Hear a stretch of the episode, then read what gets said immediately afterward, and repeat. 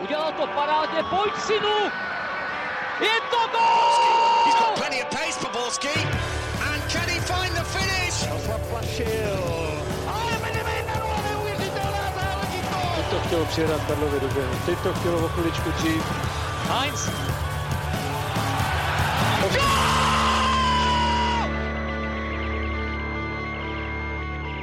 Dobrý den, vítám vás u sledování a poslechu nového dílu Football Focus podcastu ČT Sport a těší mě, že jste se nás pustili na YouTube, Spotify či v dalších aplikacích. Tentokrát je tu se mnou po delším čase David Čermák z MF Dnes. Ahoj Davide. Ahoj, děkuji za pozvání a dopředu se omlouvám divákům, kdybych trochu chraptěl nebo něco, protože jsem nastydlej, tak eh, doufám, že to nebude moc poznat. Není to poznat, ubezpečuji že ne. A je tu s námi taky náš Bartoš z Deníku Sport. Ahoj Jony. Ahoj Ondro, taky díky za pozvání. Ahoj Davide. A od mikrofonu zdraví Ondřej Nováček. Kluci, pojďme začít tím rekordem samostatné soutěže ve Zlíně, 14 gólů, z toho pět na straně Zlína a neskutečných 9 pro mladou Boleslav. Tak Davide, jakého jsme to byli svědky unikátního bizáru? No, říkáš to dobře, bizár to určitě byl, možná ještě se mi hodně líbilo, jak uh, vlastně Marek Kulič, trenér Boleslavy, řekl, že to zase sto let neuvidíme, nebo něco takového. Myslím si, že to sedí, protože tohle opravdu asi člověk zažije jednou za život, uh, myslím na takovýhle úrovni. Ale přiznám se, že já jsem to jako ani snad jako na nižší úrovni nikdy nezažil, ani že bych se byl podívat někde na venkovský fotbal jako a padlo by tam tolik gólů a dokonce vlastně, jak jsem hrál třeba Hanspalku, tak nevybavuju si, že bychom někde jako dostali 8 gólů za poločas Možná se to někdy mohlo stát, jo, ale, ale fakt mi to přijde úplně jako totální úlet, co se tam stalo. Ale na druhou stranu, jako můžeme se tady bavit o tom, že to je hrozný dostat 9 gólů, že je i hrozný uh, při vítězství uh, dostat 5 gólů, ale jako na druhou stranu je to asi to, co, to, co chcem vidět. Že? Chcem vidět ve fotbale góly, chcem vidět nějaké věci, o kterých se můžeme bavit, uh, ať už v hospodě nebo tady v podcastu a, a tohle je prostě unikát, na který se nezapomene asi i ty, i ty lidi ve Zlíně, byť to pro ně muselo být jako šílený, tak to asi z hlavy, z hlavy nevymažou. Tady tenhle ten výsledek a, a prohru jako 5-9, no, je to, je to neskutečný. Vlastně i ten průběh toho zápasu byl neskutečný, jako nevybavuju si, že by někdo prostě dal v první lize za 11 minut jako čtyři góly a otočil tím zápas, ve kterým prohrává Uh, byl jsem z toho trošku v šoku. No. Nejdřív jsem vlastně koukal uh, jenom, jenom jako na live sportu, uh, protože jsem vedle toho prostě ještě koukal na něco jiného, ale pak jsem to přepnul, protože, protože mě to fakt jako lákalo to vidět, tak, tak jsem koukal na nějaký stream a no, bylo to teda, bylo to neuvěřitelný. No. A asi zajímavý zápas pro sáskaře. No, já si pamatuju no, můj zápas v okrese před rokem, kde jsme dostali 8-2 a 7 za poločas, takže jako zažil jsem to a jako je, je, to, je to šílený, no. jako zažil jsem to takhle jedinkrát v životě jako z pozice hráče tam jako člověk neví, co se děje na tom hřišti a je to samozřejmě nesrovnatelná úroveň oproti první lize, kde tohle to je a naprostý úlet. Já jsem během toho zápasu ve Zlíně byl v Liberci na Plzni a tam, když nám to tam s kolegama skákalo na live sportu, tak jsme jako ne, nevěřili, pak samozřejmě nevěřili ani, ani trenéři, ani uh,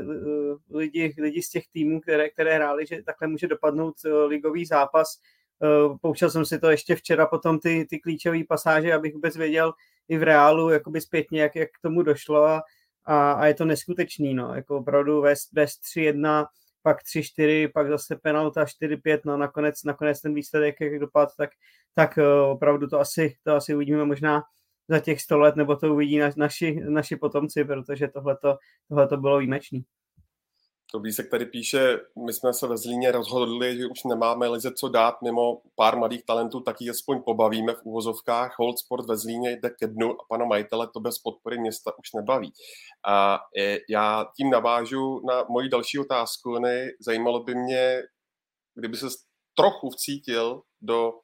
kouče Pavla Vrby, který prohlásil, že by to líp odbránil i dorost. Eh, jak se teďka asi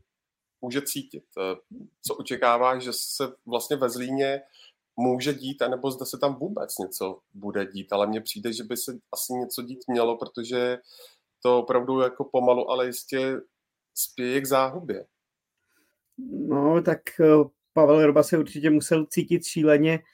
i vzhledem k té jeho trenérské minulosti, kdy byl zvyklý úplně na, na jiné výsledky, na jiné výkony, na jinou hráčskou kvalitu a tohle to asi může být definitivní zlom, kdy zjišťuje, že opravdu po tom, co, co Zlín pomohl zachránit, kdy kdy to si mohl přičíst i k nějakému svému plusu, že, že ten klub pomohl udržet v lize, tak tohle je samozřejmě šílený a on to říkal po zápase, že to nejde jen za hráči, ale i, i za ním samozřejmě to, to, co, to, co mu předvedli na hřišti, když tohle se trenérovi potom špatně kočíruje, protože opravdu to, to je potom na těch, co jsou, co jsou na hřišti. Nicméně, abych neutíkal úplně z otázky, určitě se něco ve Zlíně dít bude. Dneska tam probíhají nějaké schůzky, a, a uvidíme, no, výstup asi někdy během, během odpoledne, možná až večer, protože to samozřejmě může být dlouhé jednání, eh, kdybych si měl typnout, protože ten výsledek jako známý samozřejmě není ještě, to se těžko teď předjímá, na čem se majitel a, a vedení Zlína shodnou a dohodnou, ale já typuji, že Pavel Hrba uh, večer už trenérem Zlína nebude a on to sám nemá zapotřebí, si myslím, uh, v takovémhle prostředí, v těch podmínkách a v tom stavu, v jakém klub je, aby, aby tam zůstával. Si myslím, že je to neudržitelné a, a, a dohodnou se dneska na, na ukončení spolupráce.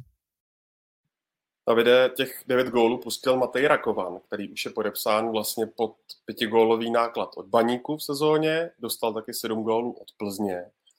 Tak kluci, pochopili jste vlastně ten tah tam dát Mateje Rakovana, když má průměr snad více než čtyři obdržené góly na zápas na úkor Stanislava Dostála, který vlastně tomu Zlínu vychytal první ligu? Jako já mám pocit, že trenér Verba pak mluvil o tom, že vlastně Dostal ještě nebyl úplně fit, že byl po vážným zranění, takže asi to ještě nechtěli možná riskovat, a nebo to prostě jenom jako tímhle tím se snažil omluvit po tom zápase. No je otázka, jako kde je pravda, ale Eh, je fakt, že ten výkon golmana Rakovana teda byl z mýho pohledu, říkám, neviděl jsem úplně celý zápas, viděl jsem pak jako eh, jeho nějakou část a viděl jsem samozřejmě pak sestřih a všechny góly, ale z toho, co jsem viděl, tak ten výkon byl šílený. To opravdu jako tohle do první ligy vůbec nepatří. A přišlo mi, jak kdyby jako chytal tak strašně laxně, že jak kdyby potom už vlastně úplně rezignoval, jak kdyby mu bylo vlastně jedno, jak to dopadne, jo? že tam jenom prostě tak plácnul rukou po tom balónu, vlastně dvakrát to tam někomu jako vyrazil přímo na nohu, jednou to tam nahrál Markovi Matějovskému, který to zase jako všechna čest udělal to úplně geniálně, ten, ten gol byl krásný, ale takovýmhle stylem rozehrávat a takovýmhle stylem jako vyrážet balóny v první lize, Chápu to samozřejmě, že na něm možná ležela už pak nějaká deka, že už jako když se ten zápas vyvíjí takhle, tak, tak prostě už se člověku sype úplně všechno ale aby se to dostalo až do takovéhle fáze, to by se fakt stávat nemělo. A, a myslím si, jako nejsem příznivcem nějakých pokut pro hráče, přijde mi, že to je, to je kontraproduktivní, ale za takovýhle výkon bych snad se i skoro za tu pokutu přimlouval, protože to, co jsem viděl, bylo opravdu jako hodně nedůstojný z hlediska uh, úrovně první ligy. No tam třeba ty, ty góly uh, z pohledu Zlína, když vedl 3-1 na, na těch 3-3 možná, no tak, uh, tak to si myslím, že úplně za, za Rakovanem nejde, ale potom v tu chvíli, kdy se to úplně začalo bortit, tak to jsou samozřejmě šílené věci. Rakovan má bohužel i takovou minulost, že, že podobné věci dělal i v těch předchozích, jak předchozích angažmá, tak i v některých zápasech za Zlín, takže tohle bohužel pro něj je už těžko udržitelné a, a myslím si, že ve Zlíně už dochytal a Bůh ví, jaký to bude mít vůbec jeho vliv na, na další nějakou profesionální kariéru protože samozřejmě tady, tady nebylo v tom výkonu potom jeho absolutně nic. On nemá pořádnou hru nohama, uh, viděli jsme, jak, jak chytal nebo spíš nechytal a nedokážu si představit teď uh, nějaký ligový tým, že by, že by po něm sahnul, i kdyby to měl tam, i kdyby měl někam jít jako dvojka, takže uh, možná si opravdu definitivně zkazil svoji profesionální kariéru. Druhá věc jako je, že samozřejmě hodit to na Rakované je v tomhle případě možná i fair, protože toho jako zkazil hodně, ale nemělo by se zapomínat na to, že teda ten zbytek týmu bránil taky šíleně. To, to prostě, co tam předváděli, jako že tam nechávali těm hráčům takovýho prostoru, že pak je nechávali chodit dva na jednoho. A jako já tomu nerozumím ve chvíli, kdy už pak jako prohrávám takovýmhle rozdílem třeba, tak, tak jako až takhle to otevřít a dát vlastně tu možnost tomu soupeři, aby mi dal těch devět gólů. Mi připadá úplně strašný a možná, že i právě tohle jde trošku za trenérem Vrbou, že tam možná měl přijít nějaký pokyn jako hoši, tak nedopustme jako nějakou úplnou ostudu, zavřeme to trochu, protože tady to už jako já vím, že možná si třeba mysleli, nechávali se strhnout tím zápasem, možná si jako mysleli, že to třeba ještě dotáhnou, jo, to skóre, když se tam v tom zápase fakt dělo všechno možný a i trenér Kuliť říkal, že vedli o tři góly a bál se, aby ještě soupeř nevyrovnal, ale myslím si, že trenér jako má být v tomhle rozumný a, a vidět, že se schyluje jako k něčemu strašnému a nenechat to zajít až takhle daleko, ale říkám, otázka je, jestli takový pokyn přišel nebo ne, protože to, to samozřejmě nevíme, co, co trenér Vrba říkal, každopádně na hřišti to jako vidět teda vůbec nebylo a, a ti obránci tam předváděli taky dost šílené věci, takže jde to za golmanem z velké části, ale obránce z toho nevyvinovat a trenéra už vůbec ne.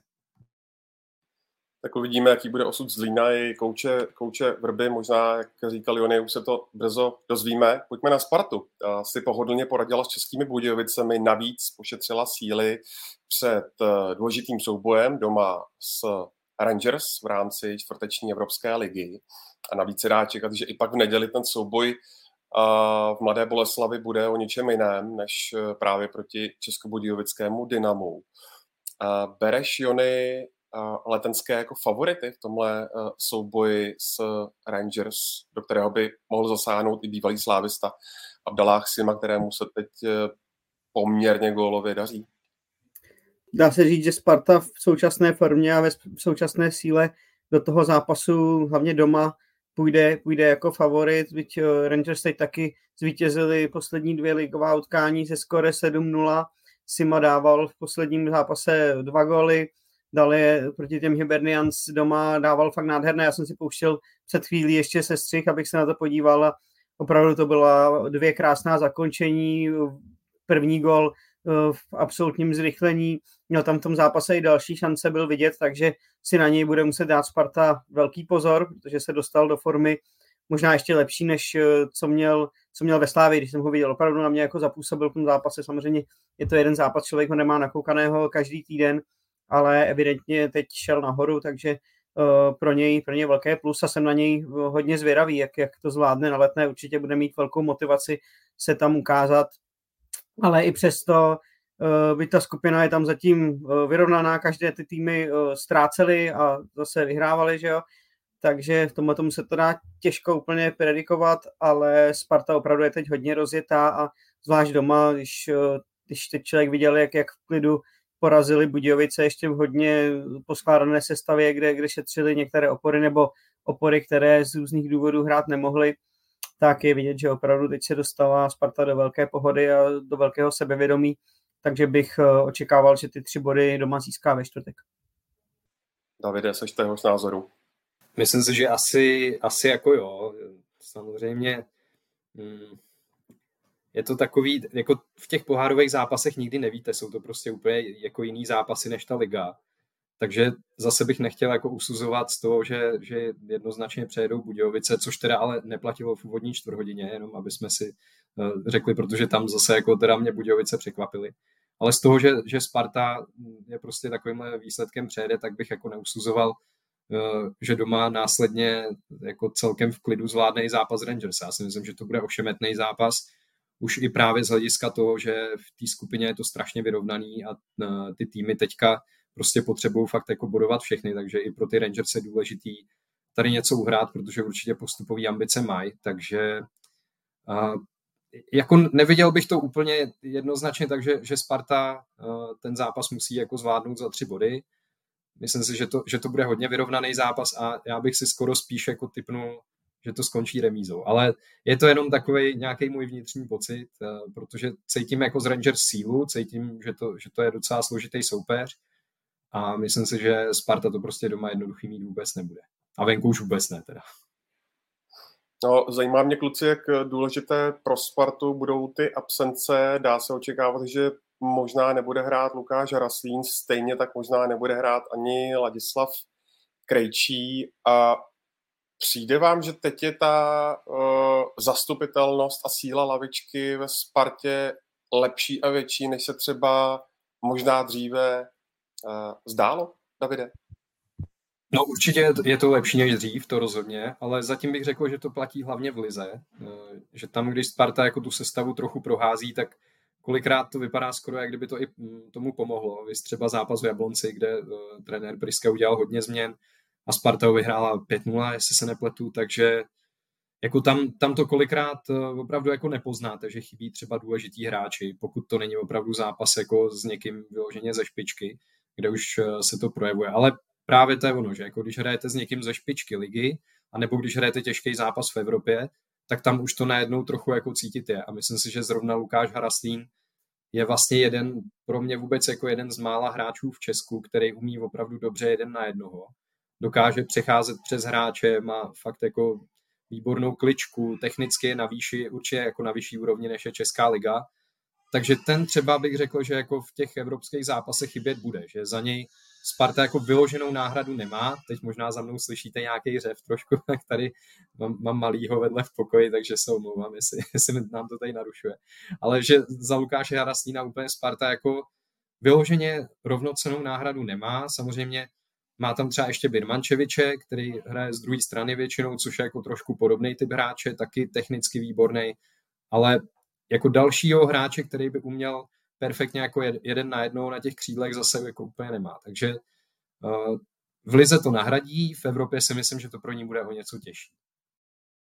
Jo, v tomhle s Davidem souhlasím, že uh, ty zápasy na mezinárodní scéně jsou podobné, podobné maximálně tomu, co Sparta může hrát eh, v Lize proti Slávy nebo proti Plzni, kde samozřejmě pak ty nároky na, na hráče jsou úplně jiné. Proti Rangers to bude určitě uh, hodně velká zkouška. Na druhou stranu teď eh, ti, co dostali šanci třeba proti Budějovicím, tak eh, odehráli to velmi dobře. Eh, Adam Karabec se dostává do formy, Jakub Pešek teď dával gol po, po bůh jaké době a taky říkal sám, že se teď cítí pomalu nejlépe v kariéře, co se týče nějaké fyzické připravenosti a, a natrénovanosti, takže i on zrovna je třeba typ hráče, který, když byl v té reprezentační formě před těžkým zraněním kolene, tak taky dokázal si poradit jeden na jednoho a je to takový mrštný typ eh, Ala Haraslín, i když samozřejmě Haraslín opravdu, to zase souhlasím s Davidem, že, že ta jeho kvalita je vyšší, eh, nebo Birmančevič, který už ale by teď eh, měl hrát základu proti Rangers, takže ten samozřejmě Spartě zase hodně pomůže. Kdybych si měl typnout, tak bude hrát Birmančevič a, a možná na druhé straně Karabec. A taky to je síla, která, která to může zvládnout, plus Ola Tunji si myslím, že už taky bude moc hrát, takže to je další další uh, i na mezinárodní pole velmi silné jméno. V tom případě pak může Kuchta hrát ze strany, byť tam samozřejmě má, má limity a, a i, i sám to přiznává, že to není jeho post a zatím ty zápasy z křídla u něj nevypadaly tak dobře, jako když je na té své klasické hrotové pozici, ale každopádně Sparta s uh, tou sílou na, na lavičce je um, jinde než třeba před pár týdny, kdy hrála playoff o ligu mistrů s Kodaní nebo před to uh, finální předkolo a tam samozřejmě se to podepsalo třeba v Korani, že, že nedokázali pak ty, ti hráči, kteří šli z lavičky, tak neměli takovou kvalitu, ale myslím, že se to ve Spartě posouvá i v tom směru, že třeba v Evropě to tihle hráči budou, budou schopni zvládat. Jan Kukta včera na té své pozici hrál, gol sice nedal, ale to vidění hry, to je, to je prostě super, ne? Jo, to jo, to jako ta přihrávka byla krásná. Ona je to možná taková jako utajná síla Sparty, tohle bych řekl, protože soupeři se většinou soustředí jako na jiný hráče, že by tohle mohli dávat. Ať už je to třeba Kairinen nebo, nebo Adam Karabec, který často zkouší právě přesně takovýhle průnikový přihrávky. A jako od Kuchty to ne, že to nečekáte, ale prostě jako první vás napadne, že to udělá spíš někdo jiný. Ale jako Kuchta to v sobě má, on prostě O něm se často mluví, že to je takový hráč spíš jako do napadání, že je takový poctivý, nic nevypustí, ale on je hodně komplexní hráč. On prostě má v sobě i přesně tohleto fotbalové vidění a tím je strašně cený. On prostě u něj to není jenom o tom, že dává góly, ale on jich dokáže hodně i připravit a kolikrát to ani nejsou finální přihrávky, ale i třeba předfinální, který vlastně není na ně tolik vidět, protože se nepíšou do statistik, ale on jako fakt tím, jak se zapoje do té mezihry, tak je, je strašně důležitý uh, pro to vytváření, pro, pro to, aby ten tým se vytvářel ty šance. Takže jako myslím si, že pro Spartu je to vlastně jeden vůbec z nejcennějších hráčů, který má a ani se jako nedivím, že pokud tam na něj byla nedávno nějaká nabídka, takže že Sparta moc ani neuvažovala o tom, že by ho uvolnila. Kor ještě za těch podmínek, o kterých se spekulovalo, protože pořád prostě, i když kolikrát hrál třeba z liney, nehrál úplně na svoji pozici, tak je pro Spartu ohromně důležitý. No, to já myslím, že na něm se taky projevuje ta práce trenerského štábu eh, v čele s eh, Brianem Priskem a Larsem Friesem, kteří asi mu také zdůrazňují, aby byl víc týmový, protože mně přišlo, že v jiných zápasech kolikrát to Kuchta chtěl urvat za každou cenu a eh, protože si uvědomoval, že mu, něk, někdy ty čísla schází a, a samozřejmě tohle je jeho hlavní prací, aby, aby ty asistence a goly sbíral a když mu to v některých zápasech hlavně v těch těžkých, které Sparta hrála, tolik nešlo, tak na něm bylo vidět, jak je nervózní, nevedlý, i, i křičel na, na, na spoluhráče a takovéhle věci, což by asi dělat neměl, ale teď asi je vidět, že, že opravdu na něm trenéři odvádí hodně práce a snaží se s ním pracovat a vysvětlovat mu, že může být platný i tím, co předvedl s Budějovicemi. Opravdu to byly, to byly nádherné přihrávky, které, které umí spíš špilmachři a, a hráči s viděním jiný typ fotbalistů, než je Jan Kuchtal. Ukázal, že tohle v sobě taky má a, a je to opravdu velká, velká síla Sparty, že, že tohoto on dokáže a pokud eh, přestane být takovým eh, extrémním sobcem, kdy všechno chce za každou cenu brát na sebe a bude takhle přínosný pro, pro ty své parťáky vepředu, tak, tak je to pro celý tým jenom plus a Kuchta si i sám sobě pak zvedá hodnotu při případném dalším transferu do zahraničí, čeho si myslím, že pořád on se, on se nevzdal a když něco přijde na Spartu adekvátního, tak, tak on třeba ještě bude mít šanci se posunout. Ještě kluci, jedna věc kletné, zajímá mě Davide, jak zásadní je pro Spartu teď ten fakt, že minulý týden ke spokojenosti jistě řady fanoušků prodloužila do roku 26 jak smlouvu s trenérem Priskem, tak i s jeho asistenty. Bereš to jako opravdu jednu z nejdůležitějších věcí ze strany Sparty i třeba v kontextu toho, že vlastně podle dnešních informací infotbalu stál Opryského jak Bundesligový Augsburg, tak i nějaký klub ze Saudské Arábie. Jasně, jako to ne, že to je jedna z nejdůležitějších, to je úplně jednoznačně nejdůležitější věc pro Spartu, protože to hodního trenéra hledala strašně dlouho. Myslím si, že kvůli tomu přišla i o hodně peněz, o hodně času, o hodně možná úspěchů a je pro ní určitě dobře, že po těch letech tápání a hledání tak našla trenéra, který ten tým opravdu viditelně posouvá a posouvá ho jako od začátku. Je to vidět, že u některých trenérů si třeba člověk řekl, no možná kdyby tam vydržel díl, tak by s tím jako něco udělal, ale u pana Priského prostě vidíte, že on ani nepotřeboval tolik času a dokázal tu Spartu zvednout eh, fakt vlastně v průběhu nějakého prvního půl roku, řekněme. Nebo možná nějakých sedmi, osmi měsíců, třeba když jako přihlídnem k tomu, že vlastně uh, tu nejdelší nebo tu nejlepší sérii udělali v závěru minulé sezóny. Do té doby tam určitě měli nějaký zakolísání, ale tak je to jasný, prostě došlo ke změně, ty hráči si na to chvíli zvykali, ale důležitý je, že ta změna se pak opravdu začala projevovat. A Sparta teď, jako pokud udrží Briana Priského, tak si myslím, že má opravdu potenciál nejenom jako dlouhodobě vlastně být hlavním favoritem spolu ze Sláví třeba na titul v České lize, protože to taky v těch letech předtím ani neplatilo, že jo? to už vlastně se, se ani Sparta jako nepočítala jako, jako jeden z těch dvou rovnocených soupeřů, ale byla vždycky za Sláví o něco vzadu. Ale myslím si, že s panem Priskem má fakt potenciál se zlepšovat i, i na té mezinárodní úrovni a dělat čím dál tím lepší výsledky v pohárech. Takže to, že se s ním povedlo prodloužit smlouvu, je pro Spartu naprosto zásadní. A pokud o něj byl zájem odinut, tak uh, asi to svědčí o tom, že Sparta mu dokáže nabídnout takové podmínky a možná i takové výzvy, že on na to slyší a je tam rád. A to je taky strašně důležitý, aby ten trenér prostě nepokukoval potom, že při první příležitosti odejde někam jinam, kde mu líp zaplatí nebo kde prostě uvidí nějakou, nějakou jinou výzvu ale že je v tom klubu spokojený jak po finanční stránce, tak po stránce toho, že pořád jako má vlastně co vylepšovat a co posouvat. A to teď jako na Brianovi Priskem vidím a vidím, že má chuť se Spartou pořád něco dělat a táhnout jí výš a výš, takže jako tohle je určitě pro, pro obě strany, je to jako win-win situace a, a myslím si, že Sparta teďka jako má na nějakou dobu snad vystaráno a, a bude se moc zlepšovat.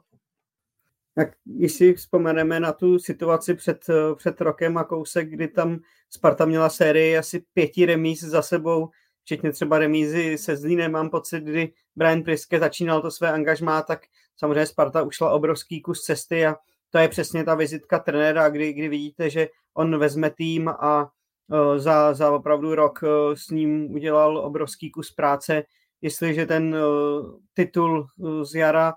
ještě asi si myslím herně nebyl úplně, úplně Spartě tolik souzený, že jí to hodně přihrála klopítající Slávě, nebo i Plzeň, která se úplně sesypala pod Michalem Bílkem v závěru jara, takže jí to trošku spadlo do klína, ale v současné chvíli těch pár měsíců po, po rozehrání nové sezony, tak je vidět, že teď opravdu Sparta zase je i, i herně na výši a teď eh, to vedení v tabulce jí, jí patří naprosto zaslouženě a ty, ty zápasy má pod kontrolou. Doma to zvládala i, i před, eh, před Brianem Priskem, ale eh, teď samozřejmě dokáže urovat i, i zápasy venku a urve to herní kvalitou a, a ne, že by, že by jí nahrávali ostatní týmy, což je enormně důležité.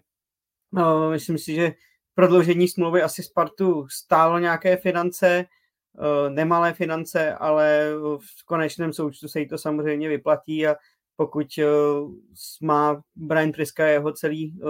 trenérský štáb zájem pokračovat v Praze, tak je to pro klub jenom dobře, protože přesně jak říkal David, toho pravého trenéra hledal Tomáš Rosický opravdu dlouho a mnohokrát se spálil, zkoušel všechno možné od různých typů trenérů a až, až tedy našel tady a myslím si, že teď opravdu Sparta po dlouhé době má zaděláno na to, aby, aby se vrátila opravdu do toho absolutního čela České ligy a byla nespochybnitelným hegemonem. Byť samozřejmě musíme furt vidět tu sílu Slávě, která je také ohromná. Plzeň teď si myslím, že je trošku, trošku za nimi, ale, ale Sparta opravdu ukazuje, že už může hrát rovnocenou roli ze Sláví a možná v ní vidím teď třeba ještě o něco víc než ve Slávi. Myslím, že ještě tam je možná důležitý přidat jednu věc, vlastně proč jako mají Sparta a Slávě pořád vyprodáno v téhle sezóně, proč tam chodí lidi, protože mají oba ty týmy trenéry, který vlastně nedopustí, aby ten tým na chvilku polevil, aby ty lidi se na chvíli začali nudit na těch tribunách, aby měli pocit, že jako jo, dobrý, vedeme 2-0 v poločase, tak ten druhý poločas ubráníme a skončí to 2-0 a bude to tak, ne, to viděli jste, že včera vlastně Sparta, i, i pan Priske to říkal v tom pozápasovém rozhovoru, že jako první poločas vyhráli 2-0, dobrý, ale že jako on tam viděl, že ten výkon zdaleka nebyl dokonalý a že chtěl po hráčích, aby ještě přitlačili, aby ještě přidali, aby jim naložili další góly a to je něco, co předtím jako ve Spartě strašně dlouho nebylo a to je to, čím jí Slávě válcovala. To je prostě ten, ta nejdůležitější věc, že jako ten fotbal se hraje pro lidi a ty lidi mají odcházet z toho stadionu s tím, že nejenom, že mají radost, že ten jejich tým vyhraje, ale že si odnášejí nějaký plnohodnotný zážitek. A pokud jako ten tým hraje jenom poločas, tak to není plnohodnotný, ale polovičatý zážitek. Takže jako myslím si, že to je trenér, který pochopil, že fakt jako je strašně důležitý, aby ty fanoušci se s tím týmem propojili, aby si k sobě ty obě strany našly cestu a i za tohle mu Sparta může děkovat, protože jim vydělal podle mě velký peníze i tím, že mají nonstop vlastně vyprodáno a že o ten fotbal na Spartě je teď podobný zájem jako na Slávy, což jako ty týmy vlastně dorovnává i, i z tohle pohledu. No a když jsme u Slávy, tak pojďme na ní. Ta v sobotu porazila doma Slovácko 2-0. Jindřich Trpišovský to označil za nejcennější výhru v sezóně, možná i proto, že manšaft Martina Svědíka to fakt zatáhl jak mohl. Eh, mnozí fanoušci tu taktiku zaparkovaného Slovácka kritizovali, tak mě zajímá, kluci, jak to vidíte vy. Zda to byl podle vás účelný fotbal, anebo spíš antifotbal?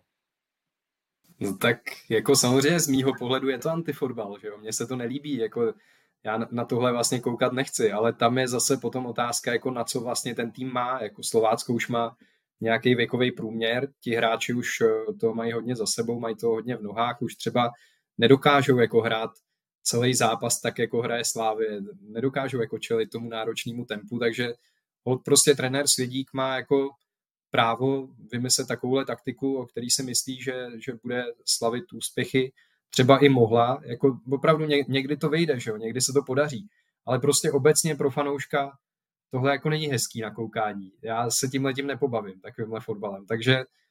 jako jasně, abych si přál, aby i Slovácko hrálo třeba otevřenější fotbal, ale zároveň je mi jasný, že trenéři v těchto klubech už narážejí na nějaké finanční možnosti, na skladbu toho kádru, byť teda zrovna na Slovácku si myslím, že uh, už možná o něco dřív mohli začít s nějakou přestavbou, protože teď už se asi projevuje, že, že ten tým jako fakt má své roky a myslím si, že tohle je už jako poslední sezóna, kdy to můžou táhnout uh, s tímhle věkovým průměrem. Ale prostě nedá se nic dělat. Jako ne každý tým je Sparta nebo Slávě, který mají ty možnosti a mají vlastně povinnost opravdu ty lidi jako bavit v každém utkání. Tam si myslím, že je to jednoznačný. U těch dalších týmů, kde ty možnosti nejsou takový, tak jako můžeme to kritizovat a je asi správný to kritizovat, ale zase jim jako opravdu jde kolikrát vohlej život, o sponzory, musí ty výsledky uhrávat a někdy ho se k tomu snažit dojít takovouhle cestou. No. Jo, tak samozřejmě mě třeba baví víc jako nezaujatého diváka eh, to, když Budějovice přijedou na Spartu a, a něco zkusí a, a pak samozřejmě uh, dostanou nařezáno, ale uh, hrajou nějakým sympatickým stylem, trošku otevřeným, možná naivním někdy, ale furt jako je to, je to zajímavější, než samozřejmě zalézt před bránu a, a čekat na, na to, co, co vymyslí soupeř. Na druhou stranu uvažování Martina Svědíka chápu, protože uh, Slovácko jel na Slávě úplně s šílenou bilancí a, a, a ten Svědík asi chtěl za každou cenu to trošku to zkusit zlomit, i za cenu toho teda, že obětuje fotbal a, a zkusí tam uhrát body jiným způsobem a i přesně z hlediska nějaké stavby toho týmu, tak e, tam nejsou takový hráči, kteří by mohli s atletickou sláví běhat 90 minut na, naplno a hrát to, hrát to na, na férovku. E, tam zalezli Michal Bílek z Plzní a mno, mnohé další týmy, takže to asi, byť s tím taky nesouhlasím, budu se radši dívat na, na ofenzivnější, zajímavější fotbal, ale, ale tomu uvažování rozumím, že to takhle Martin Svědík zkusil. Vlastně dostali pochvalu od trenéra Trpišovského, nevidět, že oni jsou oba dva velcí kamarádi, takže asi se veřejně takhle, takhle podpoří a podrží a, a to, že Slávě samozřejmě vyhrála zaslouženě, ale Slovácko při, při schodě nějakých okolností tam ty, ty body urvat mohlo a, a bylo, bylo velmi blízko toho, aby, aby si konečně z Edenu po, po dlouhých uh, letech něco odvezlo. Slávy před uh, Slováckem povypadalo několik důležitých článků týmu. Byla to taková, řekněme, improvizovaná sestava. Podle pana Trpišovského by ale snad uh, tedy měly být na AS Řím k dispozici. Davide, ty tam míříš, ČT Sport to utkání vysílá živě ve čtvrtek od půl deváté večer. S jakou taktikou tam míří sešívaní a jaké očekáváš jejich šance? No s jakou taktikou, tak já, jako já, já si nepamatuju vlastně zápas v pohárech, kde by Slávě hrála nějak jako extra opatrně, nebo kde by to prostě brala tak, že je potřeba odvíct si remízu, že, ten, že jako budou hrát na ten bod, že hlavně nedostat gól, to prostě Slávě podle mě takhle ani moc hrát neumí, takže já si myslím, že tak jako vždycky se budou chtít, budou snažit toho silnějšího soupeře, protože AS Rím jako logicky by mělo být o něco výš než Slávia, tak se budou snažit toho silnějšího soupeře zaskočit, překvapit a jako podívejte se, kolikrát už se jim to povedlo. Že? Takže klidně je možný, uh, že se to povede znovu uh, a zároveň si myslím, že Jindra Trpišovský třeba pro něj je to strašně prestižní zápas v tom, že se může porovnat s eh, José Mourinhem, který je trenér, který trénuje podle mě úplně jako odlišným stylem než on. Můžeme ho trošku být, jako je to nespravedlivý, ale, ale říká se o něm, že to je trenér betonář, že prostě on hraje spíš, eh, vyhrává tím defenzivním fotbalem, zatímco Indra Trpišovský se snaží vyhrávat tím ofenzivním. Takže je to strašně zajímavý střetnutí dvou trenérů a myslím si, že i proto se na to určitě Indra Trpišovský hodně těší, protože jak ho znám, tak jako pro něj vždycky je vyznamenání hrát proti nějakému slavnému trenérovi, slavnému týmu. On si to jako hrozně váží, protože vzešel vlastně z nějakých eh, skromnějších fotbalových podmínek, vyšplhal se postupně tou, po, po té pyramidě jako nahoru. Zatímco třeba, když to srovnám jako s Brianem Priskem, tak já jsem se ho vlastně před utkáním v Sevě ptal, jestli je pro ně nějak speciální, eh, že hrajou proti trenérovi Pellegrinimu, který má za sebou strašně moc úspěchů, byl v Anglii, že jo, Manchester City, všechno a on říkal, no ani jako nemůžu říct, že by mě nějak jako ovlivnil v mojí kariéře, prostě a je to, je to jasný, protože Brian Priske hrál prostě za dánský národák, je to trenér, který od dlouhodobě prostě se pohybuje jenom na této úrovni, takže pro něj to třeba zase až takový jako životní zážitek není. Zatímco pro trenéra, který se jako hrabal postupně od někať z A třídy nebo z pražského přeboru nahoru, tak je to vždycky výjimečný. Takže myslím si, že i v tomhle má jako Jindra Trpišovský vždycky nějakou extra motivaci, když hraje proti nějakému trenérovi, který toho hodně dosáhl, tak on se mu chce vyrovnat nebo ho v tom zápase třeba i předčit, přechytračit a jako fakt už hodněkrát si myslím, že, že Slávě dokázala, že může hrát s takovými týmama jako vyrovnanou partii, takže proč by to nemohlo být i tentokrát. Byť samozřejmě favoritem není, to je jasný, a jako když tam prohraje, tak překvapení to určitě nebude, ale, ale jako proč by nemohla zaskočit AS, který teď jako o víkendu porazilo Monzu 1-0 gólem z 90. minuty, takže asi nějaký úplně oslnivý formě není. Takže jako nečekám vyloženě, že tam Slávě pojede a odveze si ho tam teď tři body, ale může to být zajímavý, hezký zápas, koukatelný a třeba i pro Slávy se zajímavým výsledkem. No a ještě doplním jednu věc pro Jindřicha Trepešovského, už musí být ohromné vyznamenání to, že Jose Mourinho o něm mluví dopředu před zápasem, že si, si na Slávy pod ním musí dát velký pozor a bere ji jako jednoho z favorita té, favoritů té skupiny a už tohle, když eh, Indra Trpišovský si, si poslechne nebo přečte, tak eh, je to pro něj zase pochvala extra motivace do toho zápasu. No jako musím říct, že se vlastně těším i já, protože eh, člověk už, jak to dělá dlouho tu práci, tak třeba ty tiskovky bývají taký monotónní, už to jako není vždycky, že by se člověk jako těšil na předzápasovou tiskovku, ale tentokrát se těším, protože Jose Mourinho sice má ten zákaz, nemůže být na lavičce, ale co jsem se ptal novinářů z Itálie, tak říkali, že na tiskovkách před eh, utkáníma se servete i s, eh, pardon, teď mi vypad druhý soupeř, to je jedno. Takže, že na obou tiskovkách, jo, jo, jo. Takže na obou tiskovkách byl, eh, i přesto, že už ten zákaz vlastně měl předtím, takže by měl být i teď a tak na něj se třeba těším, protože je to trenér, který vždycky jako zážitek se s někým takovým naživo setkat a slyšet ho mluvit vidět, mu do očí prostě naživo, jo, je to trošku jiný, než když na to člověk kouká v televizi, takže jako já, já se těším taky, no. pro mě je to taky určitě zajímavá věc. A navíc AS Řím, co jsem koukal, tak má taky nějaké problémy s absencemi. Myslím, že Dybala je, je mimo a, a Pellegrini snad taky. Tak uvidíme, jak to dopadne, jak jsem říkal, živě na ČT Sport ve čtvrtek a večer od půl deváté.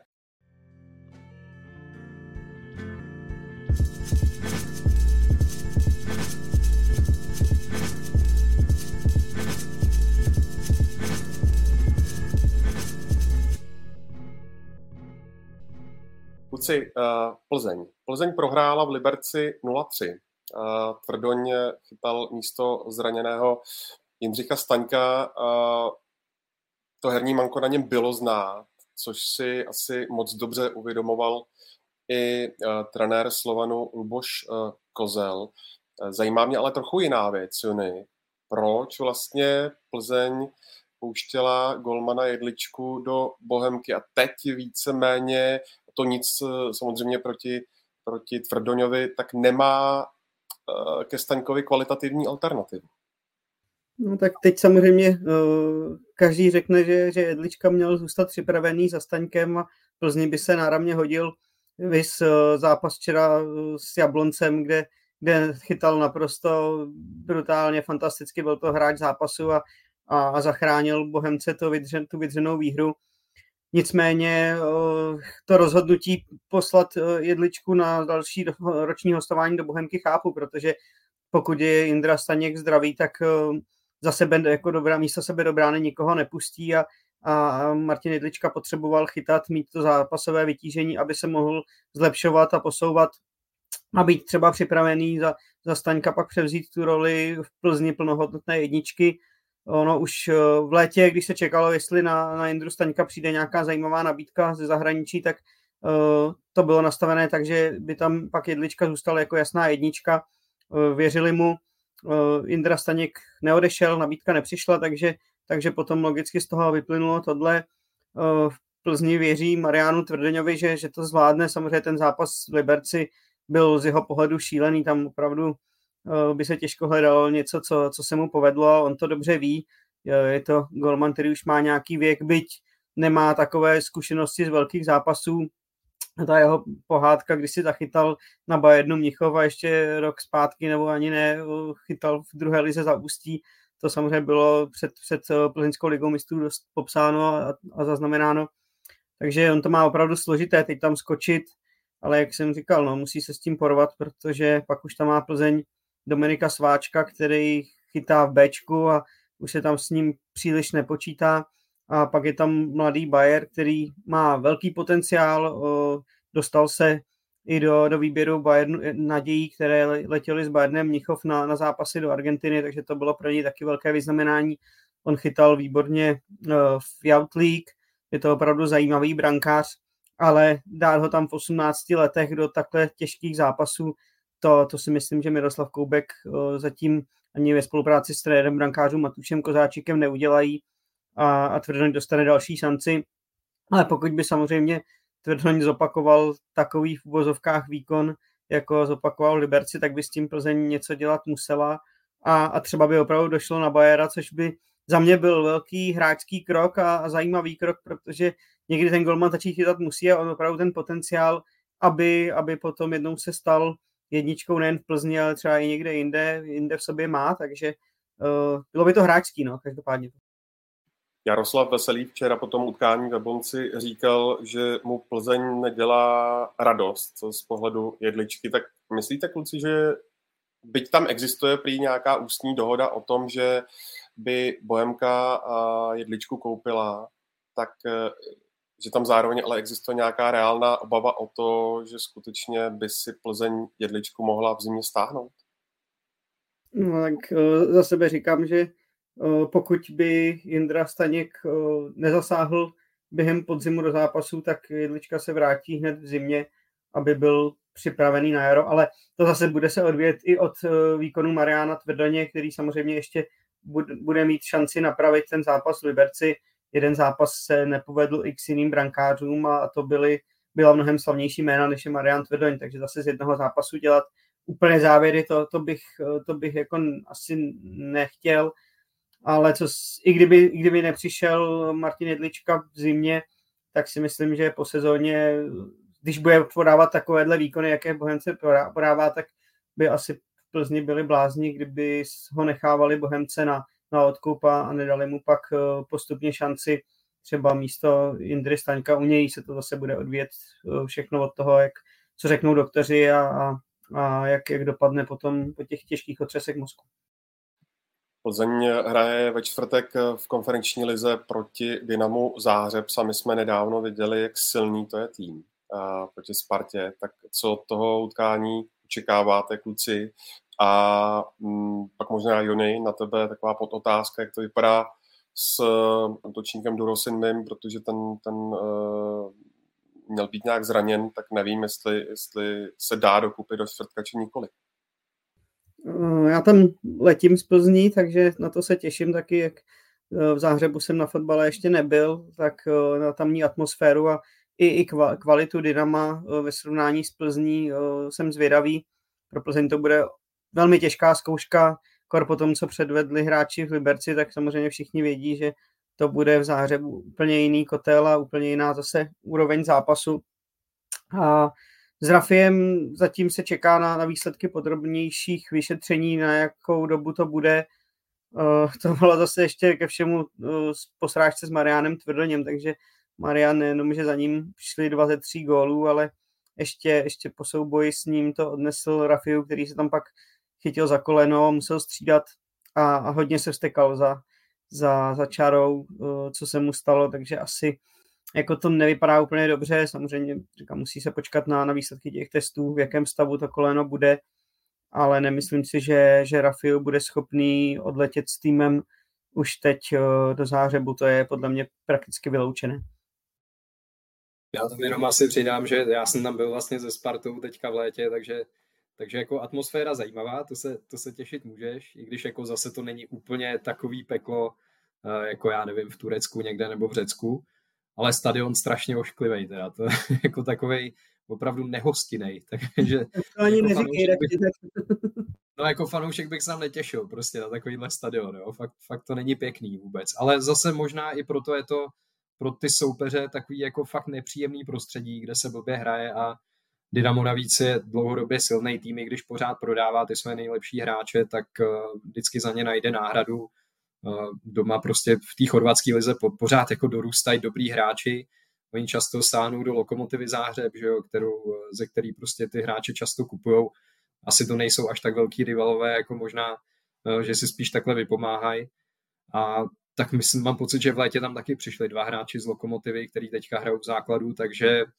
jako Dynamo prostě dokáže dlouhodobě fungovat na takový úrovni, že ho jako neoslabí to, že prodává hráče za spoustu peněz do velkých evropských týmů. Čili já bych řekl, že tam asi čeká Plzeň hodně těžký zápas, že tam se vůbec nebude hrát dobře, ale viděli jste, že oni zase jako venku můžou být poloviční, no. takže tam je fakt spíš otázka, jak, jak potom zvládnou ten zápas tady. Myslím si, že tam to opravdu Plzeň i vzhledem právě k tomu, že jí bude chybět třeba Golman Staněk, tak si myslím, že, že to tam bude hodně těžký utkání. Určitě bych řekl, že z těch uh, zápasů ve skupině tohle bude nejtěžší. No a ještě jedna věc, jak uh, to vypadá s Lubošem Kozlem, kluci, váš názor, protože před reprepauzou šly takové záblesky, že, že to má v Liberci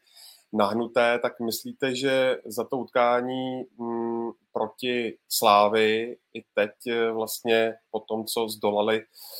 Plzeň, takže se v očích uh, pana majitele Karla nějakým způsobem zachránil? Tak jako po tom, co porazí 3-0 Plzeň doma a předtím odehraje velmi dobrý zápas se Sláví, které dá dva góly, a shodou nejrůznějších eh, okolností pak teda ten zápas Liberec ztratil, ale velmi smolně, tak si nedokážu představit, že by teď eh, majitel Karl eh, dělal nějaké harakiry a, a Kozl, ko, Luboše Kozla vyhazoval od týmu. Jo. To by byla úplně mě úplně, to by byl nesmysl v téhle chvíli. Liberec na ně působil velmi dobrým, připraveným dojmem, má velkou sílu vepředu, která platí právě proti těm silnějším týmům, protože Liberci se hraje pak uh,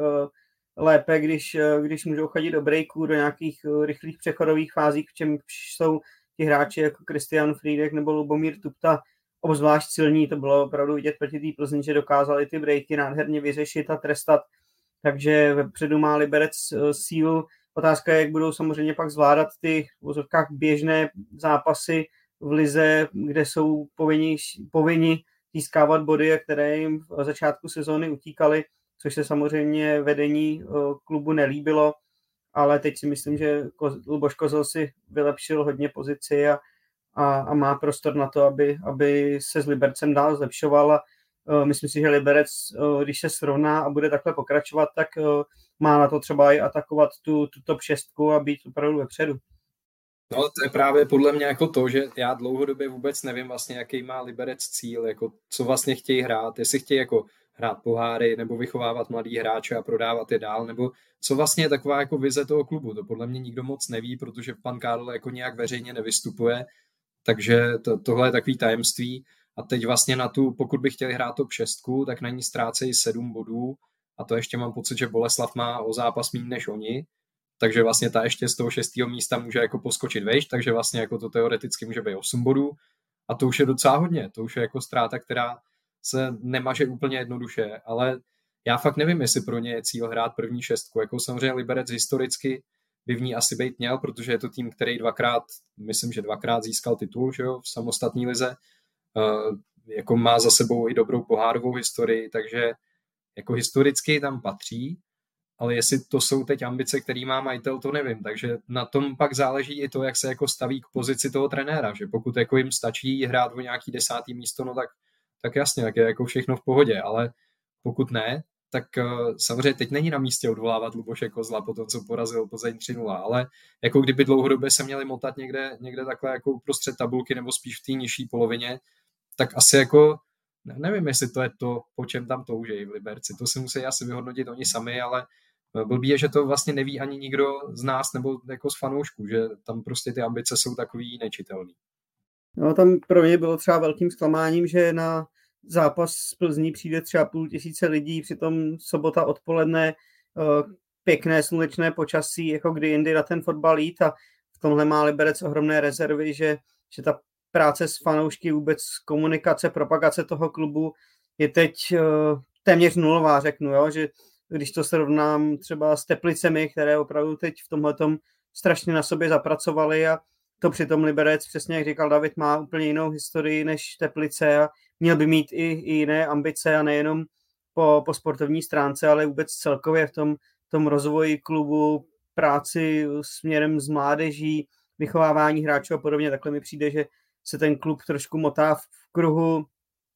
těží z toho, že, že to je relativně v dojezdové vzdálenosti od Prahy, takže vždycky se tam podaří sehnat nějaké hráče na hostování, se kterých se to lepí a, a to není cesta k tomu, aby, aby ten klub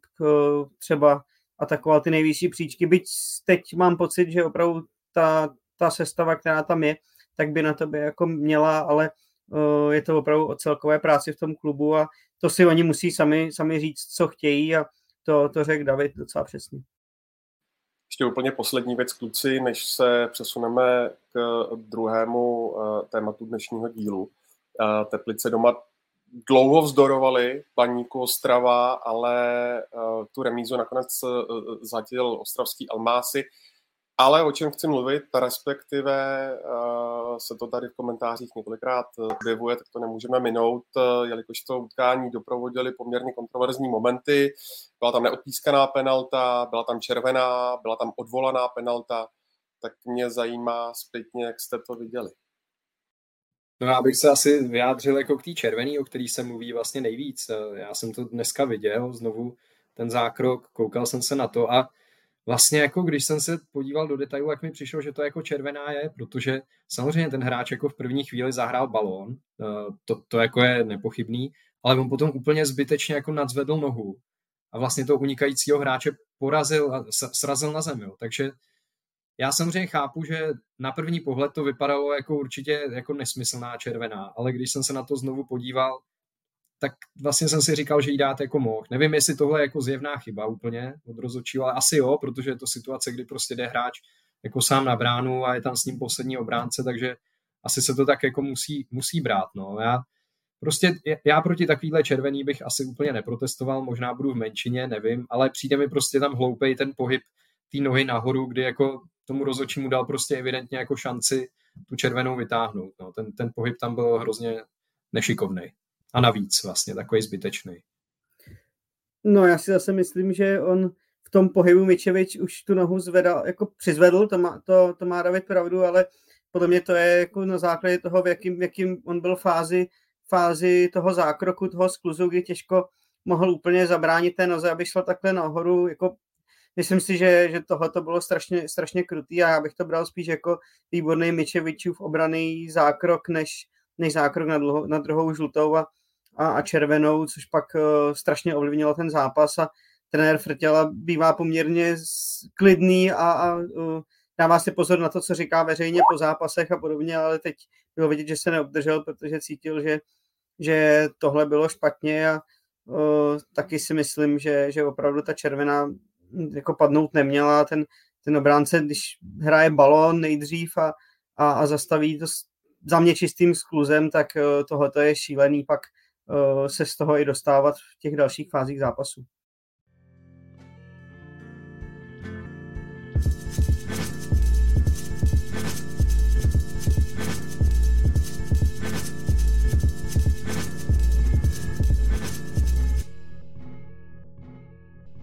Kluci, pojďme se teď ještě vrátit k začátku minulého týdne a rozhodnutí výkonného výboru fotbalové asociace ponechat Jaroslava Šelávého a celý jeho realizační tým u národního týmu. Davide, za tebe správné rozhodnutí, anebo ne?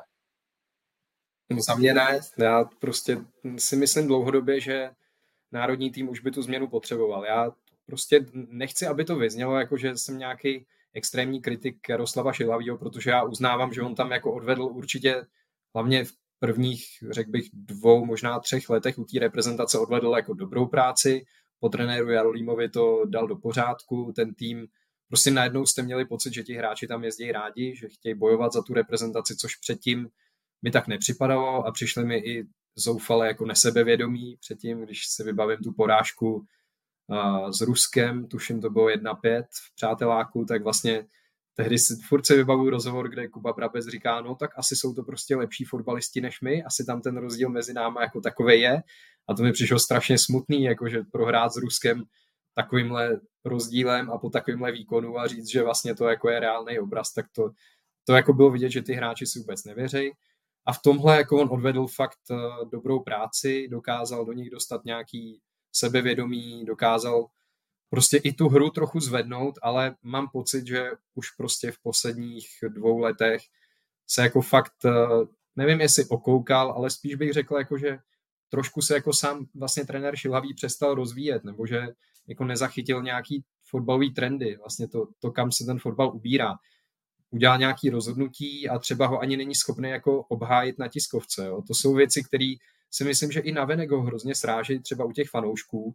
že dobře, může být špatný výkon, může trenér udělat chybu, může jako takticky ten zápas prokaučovat, to se stane někdy každému, ale pak se k tomu musí jako na tiskovce nějak postavit a nějak to vysvětlit. A to u něj jsem bohužel jako neviděl, protože nedokázal si to vlastně nikdy obhájit. A myslím si, že i tohle mu hodně jako uškodilo u těch lidí, kteří se začali otáčet vlastně proti němu. No a když k tomu přečtete ty výkony, které prostě jednoznačně nejsou dobrý v poslední době, tak eh, mi to vychází tak, že prostě ta změna už jako přijít musí. A vlastně mi přišlo zase znovu i smutný, když jako po zápase s Fajerskýma ostrovama, který vyhráme 1-0, tak eh,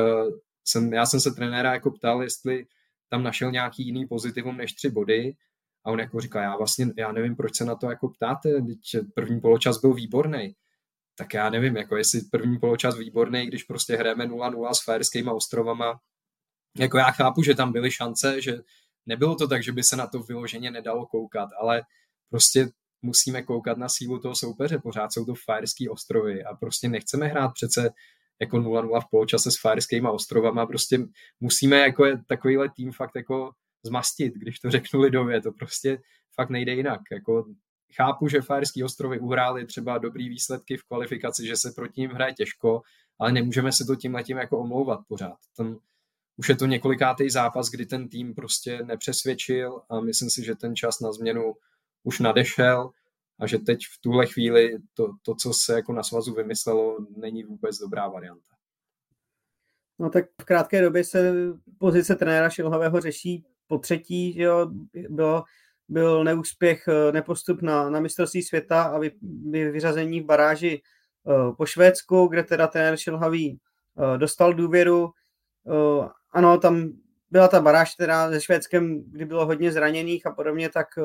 relativně to, to vypadalo slušně z českého pohledu, že dost, prohrálo se až prodloužení, tak ale už tam ten prostor pro změnu nastal, výkonný výbor Fatscheru se rozhodl teda dát důvěru tomu trenerskému štábu a pokračovat s nimi. Proběhla Liga národů, kde začátek byl poměrně solidní, podařilo se porazit Švýcarsko, doma se hrálo dobře se Španělskem, ale pak ty, ty černové zápasy zase dopadly špatně, sestoupilo se z Ligy národů z té elitní skupiny znovu. Zase, jestli otázka, zda pokračovat s trenérem Šilhavým, znovu dostal důvěru, no a teď jsme zase po třetí před tou, tou, tou samou otázkou a ten Šilhavý po třetí dostal důvěru a mně už to přijde jako opravdu zase uh, trošku alibistický krok ze strany uh, výkonného výboru. Rozumím tomu, že uh, když se řekne A, tedy uh, ukončení uh, angažma Jaroslava Šilhavého, tak se musí říct B, jestli to má kdo posunout a, a kdo to převzít ale pořád nějaké varianty jsou. Eh, asi nejšílenější varianta by byla tam nechat stávající realizační tým bez eh, Jaroslava Šilhavého, protože já mám pocit, že je to hodně o těch eh, lidech, kteří jsou kolem Šilhavého a právě ti by mu měli poskytnout ten odborný servis, lepší scouting hráčů, taktickou připravenost a podobně, která mi tam někdy schází. A pak samozřejmě celkově to vystupování směrem na venek, který který je někdy na těch tiskovkách uzoufání a mě, jako já lidsky mám pana Šilhavýho rád, já ho respektuju jako osobnost, co dokázal, udělal spoustu věcí pro národní tým, v předchozích angažmá taky měl úspěchy, takže umí to s hráči, umí to s kabinou, ale má, má nějaké limity a právě kdyby měl k sobě tým i, i oponenturu nějakou, jo, tam to je jako věc, která mi třeba vadí na, na Fatcheru nejvíc, že oni jsou tam tak jako uzavřený v takové, uzavření v takové bublině a, a pokud řekne, někde, řekne někdo jiný názor, tak je to pseudoexpert a podobně. Takže tohle to jsou věci, které pak dráží fanoušky a, a lidi okolo a je to podle mě neudržitelné. Teď to samozřejmě si trochu říct dopadne tak, že postoupíme na mistrovství Evropy a, a samozřejmě ve chvíli, kdy, což je samozřejmě dobrá zpráva, to si musíme přát všichni, aby, aby Česká republika ne, ne, nechyběla na závěrečném turnaji v Německu, ale to se bude ten hlavý velmi těžko jako odvolávat a dělat tam nějaká změna na začátku nového roku, po té, co, co, by, co snad Češi zvládnou ten závěr kvalifikace a postoupí, že nepostoupit by byl šílený průšvih samozřejmě, takže přejme se, aby postoupil, ale zase obávám se, že to, to nevyřeší tu situaci do budoucna, bude, bude se to motat furt v tom samém, jak to, jak to funguje teď a tam je opravdu víc problémů, které bychom tady mohli rozebírat ještě hodně dlouho, protože to není jenom o, o Ačku, ale i o 21 dalších mládežnických výběrech, vůbec o tom celkovém nastavení, v jakém se teď asociace nachází a tam opravdu to, to nefunguje za mě vůbec dobře. Každopádně, když se postoupí na euro, kluci, tak předpokládáte, že šelhaví a spolu zůstávají? No, to, to je samozřejmě otázka, kterou budou pánové z vedení asociace řešit, ale jak jsem řekl, jako ve chvíli, kdy, kdy mužstvo postoupí na, na závěrečný turnaj, tak se trenéři budou velmi těžko odvolávat, ale já bych byl i v tu chvíli proto, když se udělá střízlivé hodnocení vůbec toho posledního kvalifikačního cyklu i toho, co jsem tady zmiňoval, co, co, jak, jak eh, národní tým uh, hrál a vystupoval v těch uh, předešlých zápasech, tak si myslím, že jiná cesta není, že už to jiný trenér vezme na, na ten závěrečný turnaj a, a pak dostane prostor pro, pro další cyklus. No. Nebo to udělat tak, aby trenér Šilhavý ještě jel s týmem na mistrovství Evropy s tím, že už bude jasné, že od nového kvalifikačního cyklu nastupuje nový štáb, což je také varianta, ale samozřejmě zase může se stát, což si pak všichni přejeme ve finále, aby tam český tým udělal úspěch, no a pak eh, jak Jaroslava Šilohavého budeme odvolávat. Jo. To, to by muselo být pak na nějaké eh, bázi domluvy, řeknu, že, že i trenér Šilhavý by řekl sám, dobrý, do, dojedu eh, turnaj v Německu a pak, pak ať jako to převezme někdo jiný, to by mohla být varianta, ale pořád si myslím, že že by tam ta změna měla přijít a už, už měla přijít teď uh, po tom, co se stalo v Moldavsku. No já si myslím, jako, že všechno to stojí a padá s tím, že vlastně pan Fousek je diplomat a tím pádem dělá diplomatická řešení. Nedělá, nedělá jako razantní řešení, nebouchne do stolu, ale vymyslí nějaký kompromis. A já si myslím, že to je prostě přesně to, co teď český fotbal nepotřebuje, nebo minimálně teda národní tým, když se bavíme jako o trenérovi. To prostě ta situace vyžaduje nějaký jako ráznější řešení,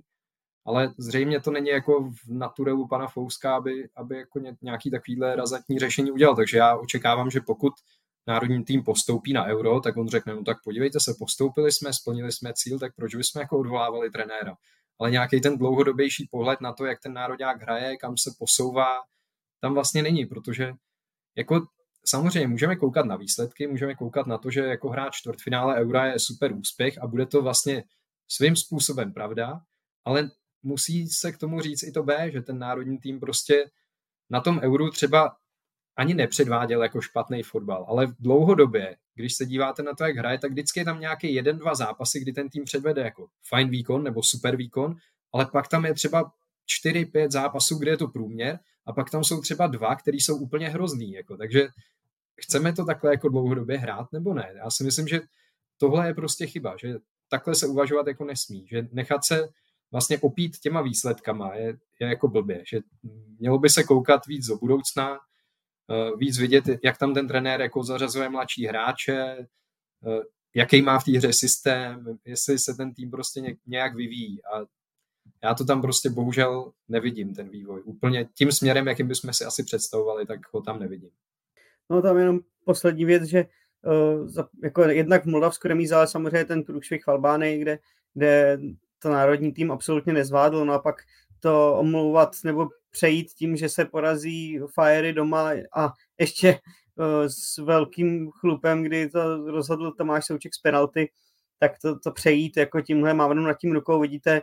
zvládli jsme to bodově, úkol jsme stanovali, stanovili uh, trenérskému štábu tak, aby postoupil na euro, na, na euro se postoupí, takže vidíte, je to všechno v pořádku, tak takhle se přece vůbec uvažovat nemůže a, a tímhle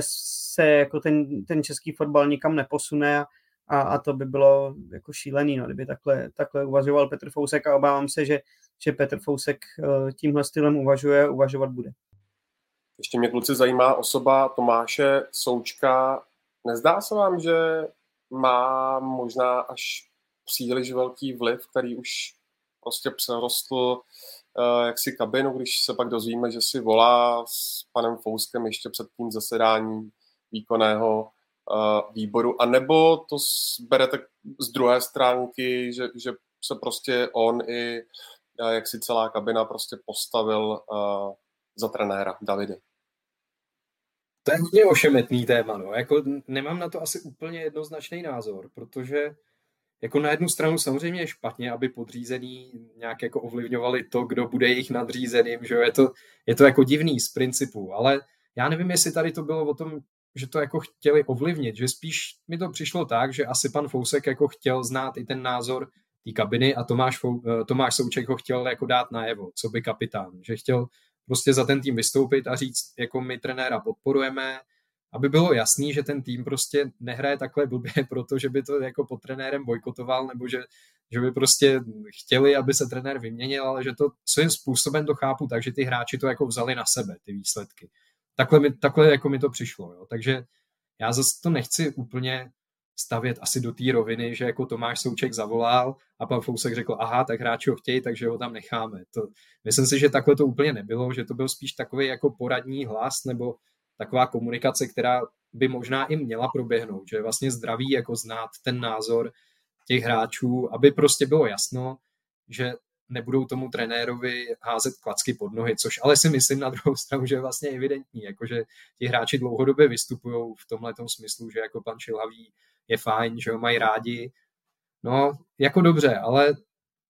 já prostě si myslím, že to, že mají hráči trenéra rádi, ještě jakoby neměl být ten základní předpoklad k tomu, aby tam ten trenér zůstal. Jo? Asi bylo by špatně, kdyby ho všichni ty hráči neměli rádi. To, to by asi pak taky nemohlo fungovat, ale jako nemělo by to být to jediný, co směřuje k tomu, jo, tak mu dejme ještě jako důvěru. To, hráči ho mají rádi, hráči ho uznávají, hrajou pod ním rádi, jezdí sem rádi, tak si ho tady nechme. Jako důležitější by mělo být to, jak se ten tým dlouhodobě prezentuje. A to je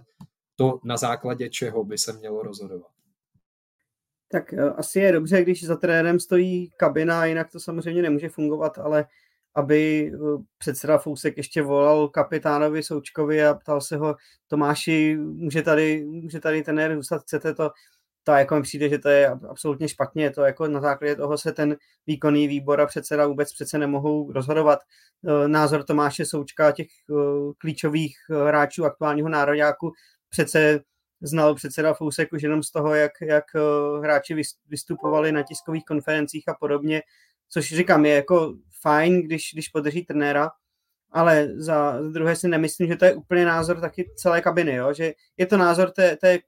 rozhodující kliky, která tam teď funguje okolo Tomáše Součka a, a Vladimíra Coufala, ale veme si příklady Pavla Kadeřábka, veme si příklady Vladimíra Daridy, teď eh, Antonína Baráka. Jo, to jsou, to jsou hráči, byť třeba Vláďa tady asi neodešel kvůli, kvůli Jaroslavu Šilhavému, ale prostě jsou to třeba tři, tři hráči z poslední doby, který, kteří i ve věku, kdy ještě té reprezentaci, nebo dva už tedy ukončili reprezentační kariéru, ale pořád to byli ve věku, kdy, kdy měli tomu týmu, týmu co dát. A uh, situace kolem Tondy Baráka se ještě bude dál řešit, jestli se tedy znovu připojí k týmu nebo ne. Ale jenom tím si říct, že ten názor té kabiny asi nemusí být úplně takhle jednoznačný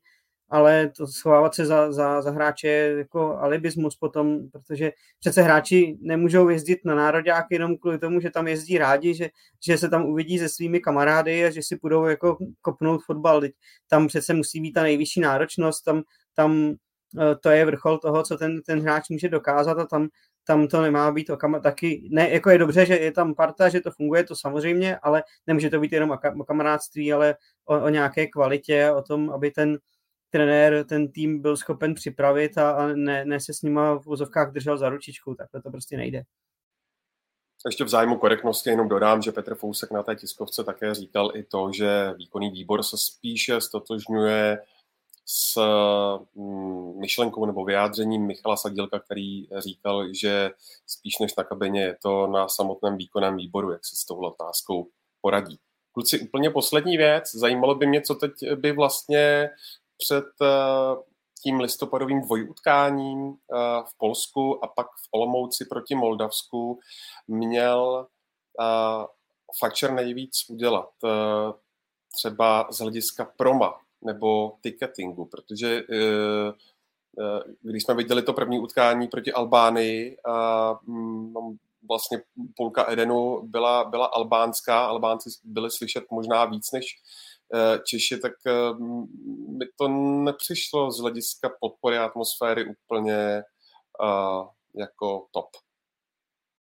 Ale to je těžký, protože jako můžeš samozřejmě dát třeba lístky nějakým dětem, že jo, zadarmo, nebo za nějakou nižší cenu, můžeš mít plný stadion, ale já mám hlavně pocit, že ti fanoušci se prostě s tím nároďákem teď nestotožňují, že i kdyby ten stadion byl plný, tak stejně jako taková atmosféra jako v Albánii, tak dobře, ta tady asi nebude nikdy. To i kdyby jako byli stotožněný s nároďákem až na půdu, tak, tak jako nikdy tady asi nevytvoříme to, co oni tam, protože oni to mají v sobě, jsou horkokrevní, prostě fandě jiným stylem než my, to je jasný. Ale i tak prostě vidím, že teď ten nároďák nemá od lidí tu podporu a nemá ani tu důvěru, kterou v něj vlastně měli dřív. Mám pocit, že jako když ty lidi jdou se podívat na nároďák, tak se jdou fakt jenom podívat. Jako nejdou, většina z nich nejde fandit. Je tam samozřejmě nějaký fanklub, který i po zápase s Fajerskými ostrovama tleskal a to, to je jako všechna čest teda, protože já bych po takovémhle zápase asi úplně netleskal a po takovémhle výsledku, ale dobrý, všechna čest, že ty lidi tam jdou a jdou ty hráče podpořit, to je hezký, ale je jich vlastně menšina. Vidím, že většina stadionů to tam prostě jde odsedět a myslím si, že po takovém zážitku, jakým v poslední době Národák servíroval, tak nevím, jestli se jim tam bude chtít znovu. Jako nemám ten dojem, mám pocit, že prostě ty lidi nejsou s tím týmem propojený, nejsou úplně na stejné vlně a řekl bych, že tady v Česku čím dál tím víc uh, lidi vlastně řešejí ten klubový fotbal a ten národák je pro ně těžce na druhý koleji. Jako je to najednou pro ně úplně okrajová věc a to je škoda, protože myslím si, že národní tým jako má mít, nebo má ten potenciál ten národ jako semknout, sjednotit ale jenom v případě, že se podaří okolo něj vybudovat nějakou atmosféru, která tomu bude nahrávat, což teď se prostě nedaří ani náhodou. No. Takže jako co udělat z hlediska proma, ticketingu, fakt nevím, protože si myslím, že ať udělají cokoliv, tak jako úplně nevěřím tomu, že tam najednou na tom stadionu bude nějak diametrálně odlišná atmosféra, že všechno to souvisí s tím, jak se ten tým prezentuje a ty fanoušci teď prostě k, něm, k tomu mají nedůvěru. No, Národák má v vozovkách štěstí v tom, že ten závěrečný zápas eh, s Moldavskem bude hrát v Olomouci, kde si myslím, že ta atmosféra bude, protože v Olomouci si fanoušci k tomu reprezentačnímu týmu docela dokáží najít cestu a eh, dokáží tam fandit i ve chvíli, kdy třeba v Praze by to bylo skoro nemyslitelné, nebo by to vypadalo třeba jako proti Albánii, kdy tam opravdu byli slyšet jenom hostující fanoušci, což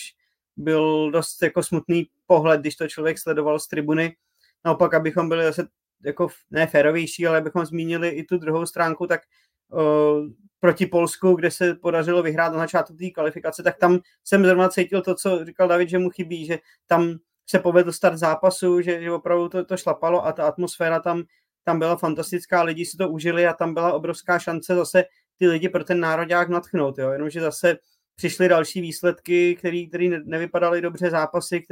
které byly nemastný, neslaný, no a jsme zase v situaci, kdy, kdy lidi opravdu řeší zápasy z party, Slávie, Plzně, Baníku a takhle mnohem víc než, než ten národák, což, což je smutná, smutná vizitka, která samozřejmě jde i za tím marketingem. Ono je to i taky složitější v tom, že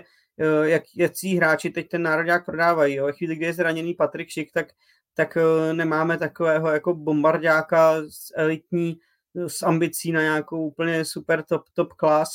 a, a pak samozřejmě jsou tam dělníci to, Tomáš Souček, Vláďa Coufal, kteří samozřejmě mají velké kariéry ve Vezhemu, ohromný respekt, co dokázali, ale prostě na ně, na ně lidi asi jako při vší úctě úplně nepůjdou, protože to nejsou hráči, kteří udělají čtyři kličky v zápase, dají hetrik nebo něco podobného, takže tady se může národák trošku v vozovkách modlit, aby, aby se dal dokupy Patrik Šik, protože jiného hráče v, v, s tímhletím potenciálem jako v Čechách teď nevidím. No. Jo, jako Jonáš řekl docela dobrou věc s tím Polskem, no, že taky jsem měl ten dojem jako během toho zápasu, že ty lidi najednou jako ožili, když viděli ten start do toho utkání, prostě dva góly za dvě minuty, nebo jak to bylo rychle,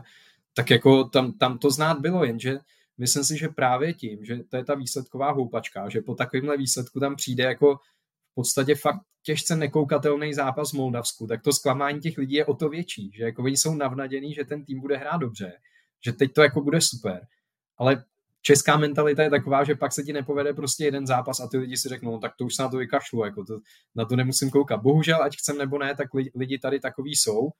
To, jako s tím asi těžko něco naděláme, ale myslím si, že tím, že ten národní tým pak jako dlouhodobě předvádí takovouhle houpačku, která navíc častěji se ti jako přehoupne do mínusu než do plusu,